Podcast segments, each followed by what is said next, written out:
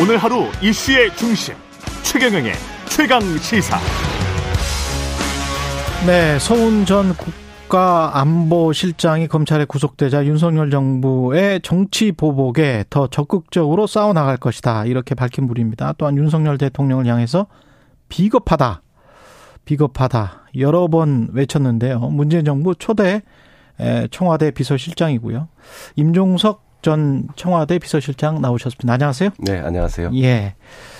그 어제는 저 박지원 전 국정원장이 나오셨고 오늘은 네. 좀 비서실장이 예. 나오셨는데 아무래도 저 남북 관계부터 여쭤봐야 되겠네요. 지금 상황이 지금 어제도 북한이 130여 발의 방사포 추정되는 포격 포병 사격을 했는데 이 상황을 어떻게 보십니까? 북한은 그냥 이렇게 그냥 계속 갈까요? 계속 도발하면서 이렇게 남북 관계를 긴장 관계로 계속 지속시킬 것 같습니까? 어떻습니까? 뭐 현재로선 돌파구가 잘 안 보이네요. 음. 어, 결국은 북미 간 또 남북 간 저는 조건 없는 대화를 시작해서 일단 상태가 악화되는 걸 막아두고 예. 어 그리고 돌파구를 찾아야 하지 않을까 생각합니다만은 어 또 현 정부가 적극적으로 대화를 추진할지는 현재로선 저도 뭐 어. 그렇게 바랄 뿐 정부가 대화를 적극적으로 추진을 하면 북한이 지금 거기에 응할 수 있는 상황입니까?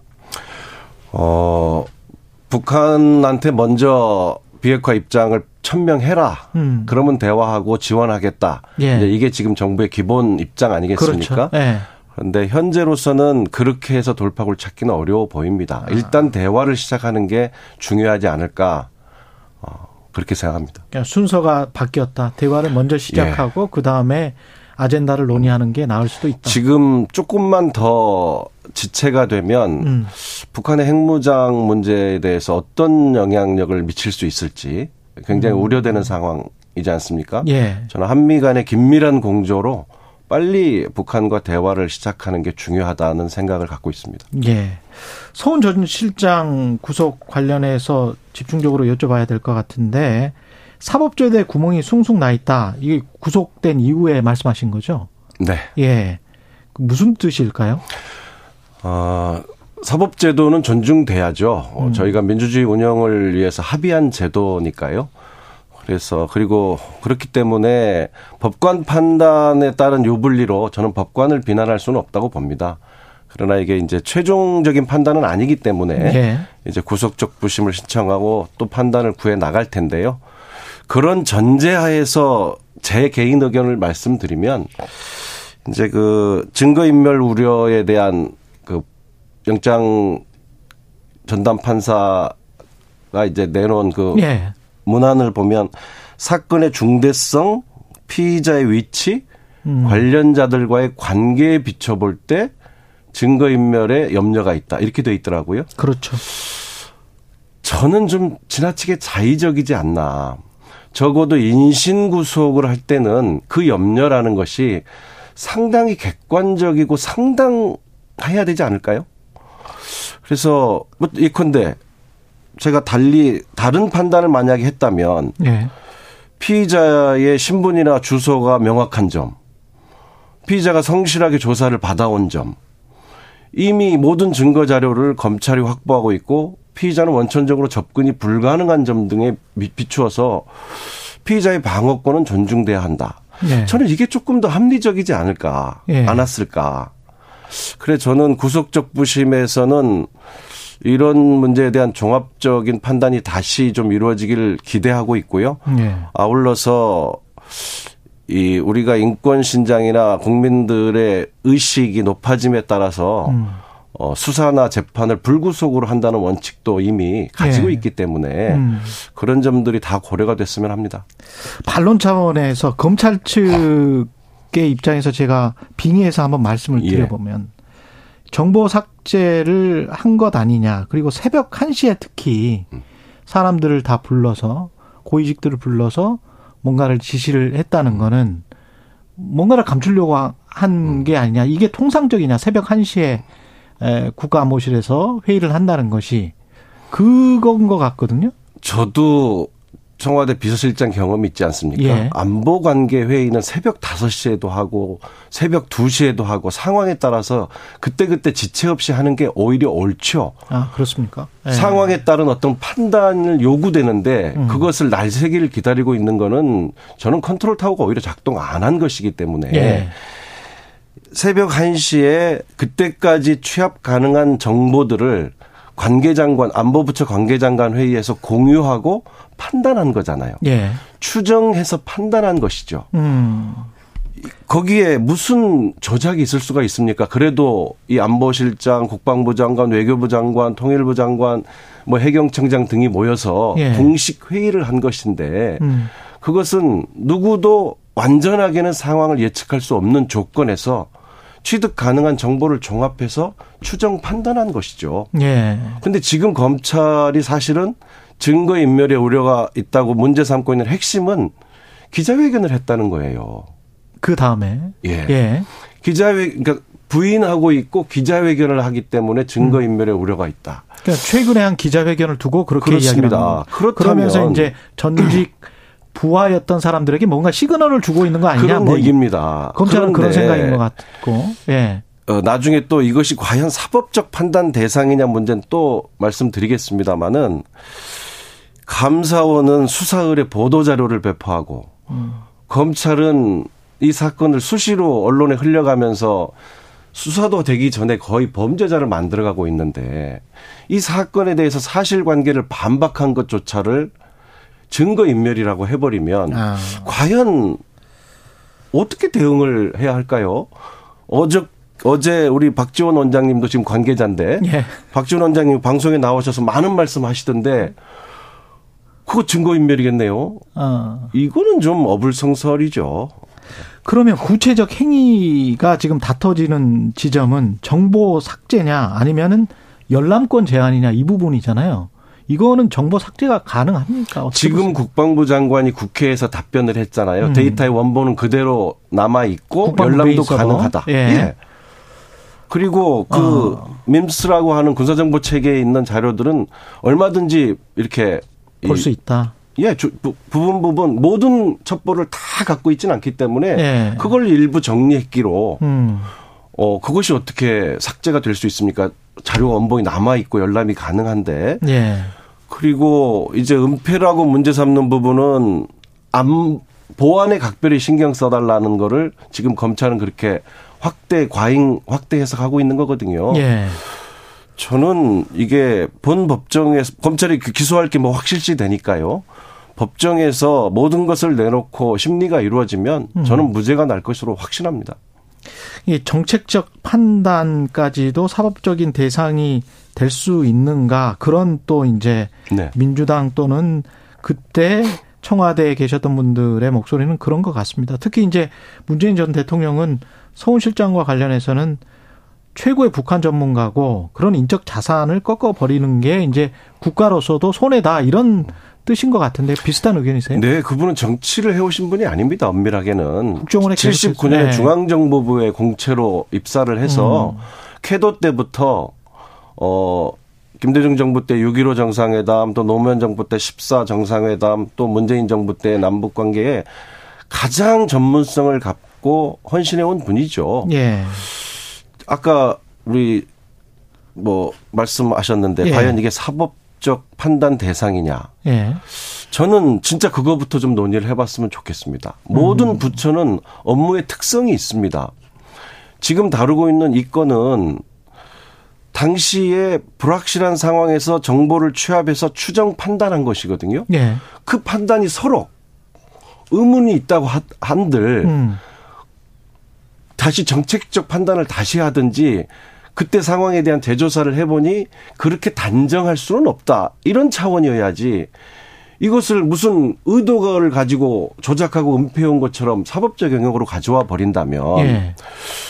제가 다른 예를 들어볼까요? 그러면 한국은행이 경기 예측을 잘못해서 기업이나 투자자에게 엄청난 손해가 가면 사법적으로 다뤄야 됩니까? 기상청이 날씨 예측을 잘못해서 음. 농부들에게 엄청난 피해가 일어나면 이거 사법적으로 다뤄야 하나요? 앞으로 행정을 어떻게 하라는 것인지 음. 저는 뭐 검찰은 저희는 정치 보복이라고 보기 때문에 뭐 검찰은 뭐 자기 갈 길을 가겠습니다마는 예. 사법부에서는 이 삼권 분립의 문제, 정치와 행정의 영역을 어떻게 해석할지에 대해서 조금 더 신중하게 판단해 주시기를 저는 부탁드리는 겁니다. 그렇군요. 근데 이제 이 문제에 관해서 문재인 전 대통령이 유독 말씀을 좀 의견 표명을 많이 하, 고 있거든요. 그거는 어 이제 여당 쪽에서는 그런 것 같아요. 사법부의 판단에 대해서 전 대통령이 입장 표명을 계속 하는 거는 부적절하다.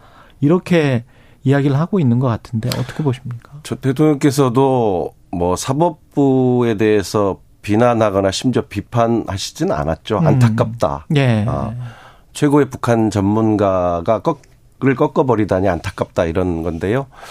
대통령께서 제일 안타까워하는 대목은 앞서 제가 말씀드린 것처럼 안보 현안이나 정책적 문제에 대한 판단을 어 사법적 영역으로 끌어들이고 구속영장을 청구하고 음.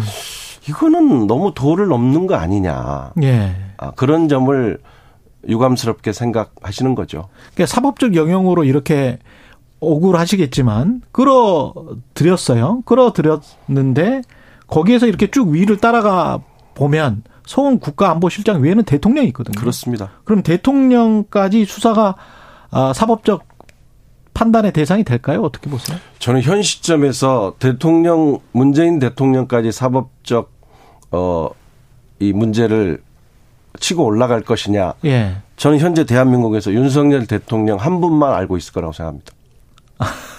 검찰이 판단하는 게 아니고 저는 그럴 수 없는 문제라고 생각합니다. 아, 검찰이 독립적으로 자율적으로 판단하고 있지 않다. 어, 기존에 우리가 이제 과거의 관행들을 생각해 보십시오. 예. 어, 이 정치인들을 입건할 때도 검찰이 그냥 하지 않습니다. 검찰총장한테도 다 보고가 되고 법무부 장관에게 예. 보고가 되죠. 예. 그런데 이런 정책 사안을 가지고 전직 대통령에게 사법적 판단을 사법적 어떤 책임을 묻는다? 음. 예, 저는 뭐 검찰이나 행정부 차원에서 할 수 있는 일이 아니라고 생각합니다. 아까 뒤에 임, 제가 좀 말씀드리겠습니다. 예, 임 실장님은 이게 이제 정치 보복이라고 규정을 하셨고 그렇습니다. 그러면 대, 대통령도 문재인 전 대통령도 같은 생각이십니까? 대통령님은 그 거친 표현을 쓰는 거참 절제하시는데요. 예. 현재 대통령께서 하신 거는 두 가지입니다. 하나는 아까 말씀드린 정책 현안에 대한 판단을 사법적으로 문제 삼고 있는 것. 예. 그리고 함부로 막 구속영장을 남발하고 있는 것. 음. 그리고 대통령께서 저는 입장을 내신 것은 어 당신 책임을 피하지 않은 측면이 있다고 생각합니다. 아. 그러니까 내가 다 보고받고 승인했던 일이다. 이 그렇게 말씀하신 거잖아요.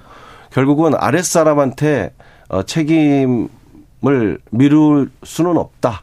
이런 저는 당신의 어떤 성품이 드러난 입장 표명이라고 생각합니다. 그 대통령실 관계자 그러니까 청와대 당시 관계자들 중에서 또 노영민 전 대통령 비서실장도 지금 출국 금지 조치됐거든요. 이건 별개의 건이 별개의 건이고. 네. 그러고 보면 그런 사건들과 관련해서는 문재인 전 대통령의 어떤 의견 표명이나 뭐 이런 것들은 없었죠. 저는 입장을 내실 리가 없다고 생각합니다. 아. 어, 이것도 개인적인 문제거나 음. 혹은 또는 뭐 비리에 대한 의혹이거나 이렇다면 대통령이 절대 입장 안 내셨을 거예요. 예. 제가 반복해 말씀드리지만 예. 안보 현안이나 정책 현안에 대한 판단을 문제 삼고 있기 때문에 예. 더군다나 100번 양보하더라도 이것이 정말 구속 수사할 일인지 어, 어 이런 데 대해서 안타까움을 표시하시는 거죠.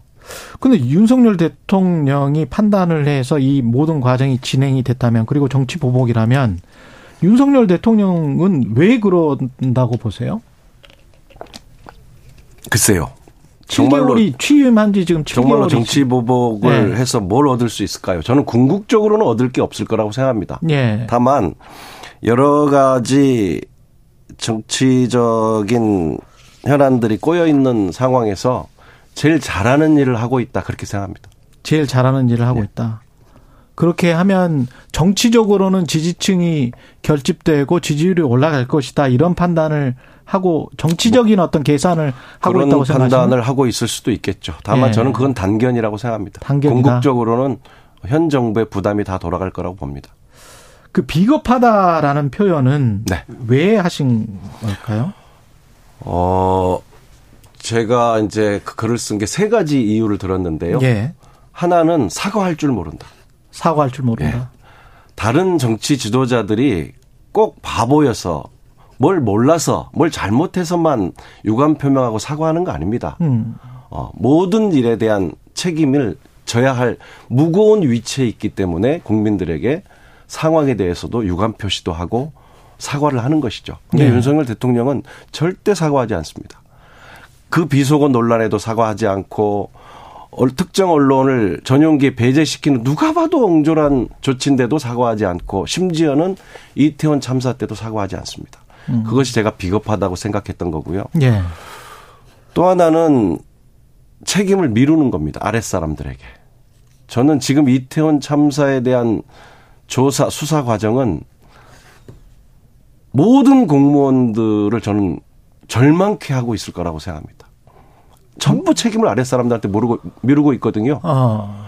정치적 책임을 마땅히 행안부 장관이나 서울시장한테 묻고 그리고 사법적인 실무적인 과정에서 어떤 어 부당한 일들이 있었는지 그거는 또 사법적으로 해 나가야죠.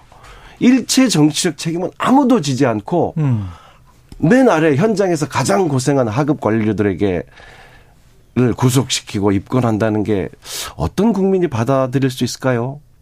근데 그걸 또 정치적으로 해석을 해보면 이상민 행안부 장관이나 이런 분으로부터 이제 사퇴를 받고 뭐 이런 게 본인의 대통령의 지지율에도 도움이 될 것 같은데 절대 그런 이야기 안 하고 이렇게 툭툭 치고 뭐 격려를 하고 뭐 이런단 네. 말이죠. 그러면 과거에 보였던 대통령들 역대 보수건 진보건 간에 좀 다른데 이유가 뭐라고 생각하십니까? 글쎄요. 참 그게 답답한 거죠. 네. 어, 뭐 아픈 얘기지만 성수대교 붕괴 때 결국 총리까지 사퇴했었지 않습니까? 그것이 저는 이 국가의 최종 책임자로서 국민을 대하는 태도라고 생각합니다. 사법적 책임만 있는 것이 아니라 정치적 책임이 더 무거운 것이거든요. 예. 이상민 장관 왜 해임하지 않을까요? 저는 음. 아끼는 동생이라 그렇다고 생각합니다. 아끼는 동생이라 네, 그렇다. 너무나 아끼는 동생이라. 예.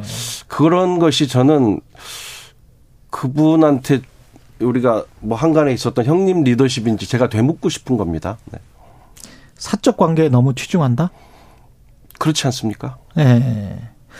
그럼에도 불구하고 물론 지지율이 그렇게 높은 건 아닙니다. 사실은 취임 1년 차 그 대통령의 지지율로는 그렇게 높 은 거는 아니지만 그럼에도 불구하고 이제 최근에는 조금씩 조금씩 오르는 어떤 느낌은 있다. 그리고 그런 어 조사들이 좀 나온다. 그런 게 결국은 지지층 결집이랄지 이렇게 완고한 어떤 태도, 특히 화물연대 파업과 관련해서는 그런 강경한 태도가 먹힌 것 아닌가. 정치권에서는 그렇게 이제 분석을 하는 분들도 있던데. 일시적으로 그런 등락은 있을 수 있겠죠. 예. 어, 그러나 제 의견을 말씀드리면 저는 대통령과 정부가 이 한 치 앞을 알 수 없는 이 경제와 민생에 집중하지 않는 한 음. 저는 궁극적으로 지지율은 오르지 않을 거라고 생각합니다. 궁극적으로는 예. 오르지 않을 것이다. 정부와 대통령이 이 경제에 올인하고 있다는 신뢰를 주지 않는다면 예. 어, 지금처럼 중요한 문제들은 자꾸 방치되는 것 같고 검찰권은 엄청나게 난폭하게 남용하는 이런 어떤 전국에서 대통령의 지지율이 오를 수 있을까요? 음. 저는 좀 부정적입니다. 만약에 대통령의 지지율이 정체가 되거나 박스존에 갇힌다면 총선이 가까워 오잖아요. 당장 이제 내년부터는 네. 내년 하반기부터는 그냥 다 총선 모드로 갈 텐데 그러면 집권 여당을 해 보셨으니까 국회의원들은 좀 생각이 좀 달리 갈 수도 있을 것 저는 같고 저는 그럴 수 있을 거라고 생각합니다. 그렇게 되면 그게 정계 구도 개편 이건 나중에 이제 민주당과 관련해서도 여쭤봐야 되겠습니다만은 그런 거에도 영향을 미칠 수 있을까요? 글쎄 거기까지는 모르겠습니다만은 네. 적어도 내년으로 해가 바뀌고 어 지금 많은 국민들이 우려하듯이 경제 상황이 호전되지 않고 더 악화되고 또 이 금리나 부동산 문제 등이 지금 국민들의 엄청난 심리적 부담을 주고 있는데 이런 문제들에 이더 악화되고 하면 저는 여당인 국민의힘이 음. 대통령과 정부를 대, 대하는 태도가 지금 같지는 않으리라 생각합니다. 근데 지금은 계속 뭐랄까요? 그 조금 좀 여론이 불리한 상황들도 계속 이제 편을 드는 것 같은 그런 일들이 자주 목도가 되잖아요. 시점이 아직은 그런 것이겠죠. 네. 뭐 우리가 좀 이렇게 보면 국민의힘 내에서도 행안부 장관 정도는 정리하고 가지 않을까 하고 그런 목소리가 나왔었잖아요. 나왔었어요. 네. 근데 대통령이 계속 분향소에 같이 데리고 다니고 어깨 두드려주고 이래버리니까 음. 다쑥 들어갔지 않습니까? 음. 대통령 의지가 워낙 분명한 걸 확인했기 때문에 예. 지금은 물러서겠지만은 총선을 앞두고는 저는 사뭇 다른 광경이 펼쳐질 가능성이 높다고 생각합니다. 태세 전환이라고 할 수도 있을 것 같은데 그 태세 전환은 지지율과 상관이 있습니까? 그러면 또는 어떤 사건이나 사안, 뭐 당대표가 취임되고 나서 어떤 일이 벌어진달지 뭐 이런 것들과 관련이 있습니까? 글쎄요.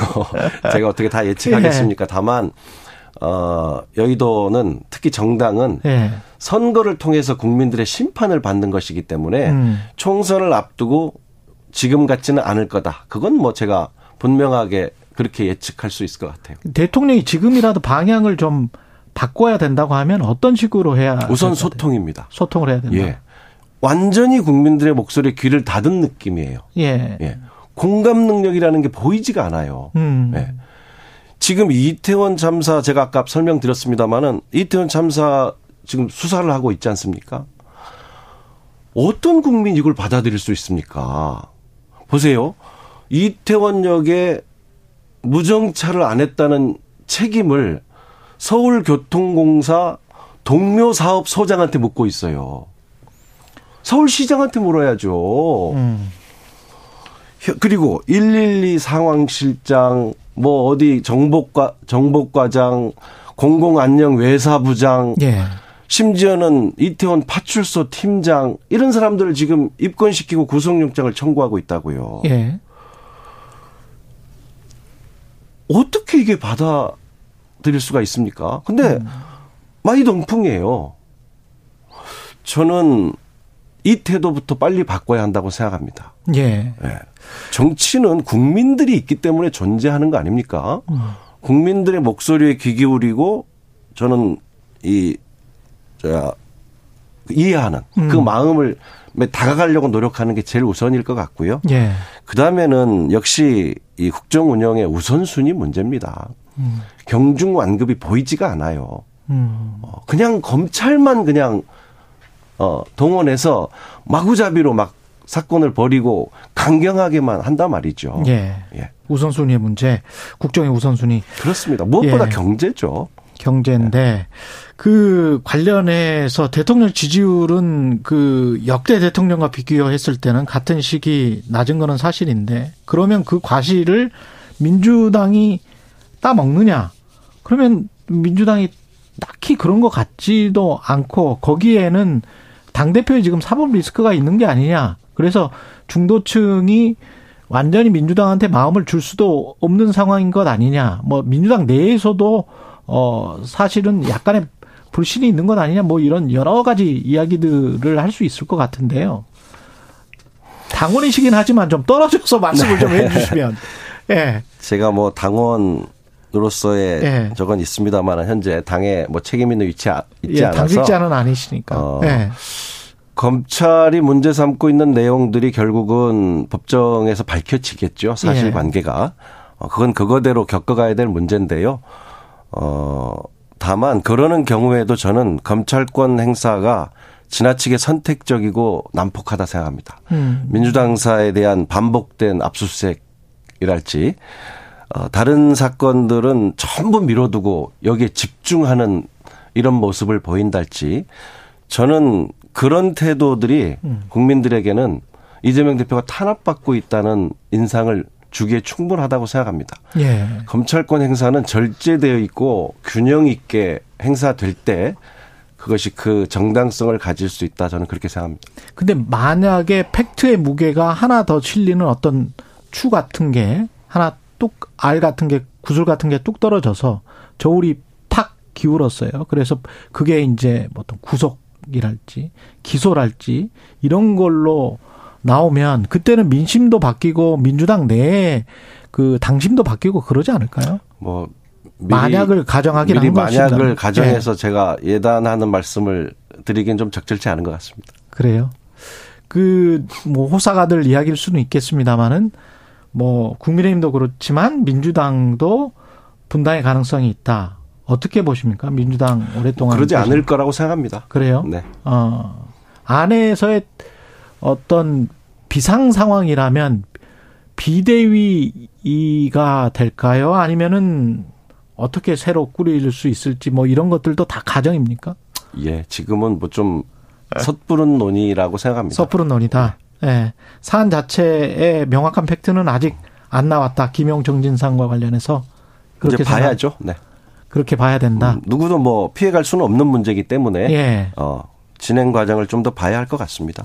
화물 아까 민생 경제 이야기 말씀 많이 하셨는데 화물연대 파업에 이렇게 이제 강경 모드로 대처를 했고 여기에서 민주당은 어떤 역할을 할 수 있습니까?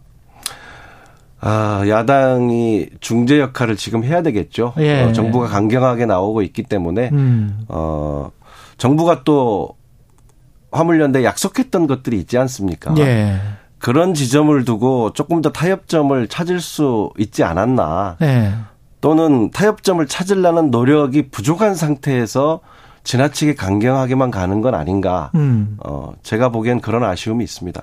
예, 야당이라도 그런 역할을 해주면 어. 어, 좋지 않을까 생각합니다.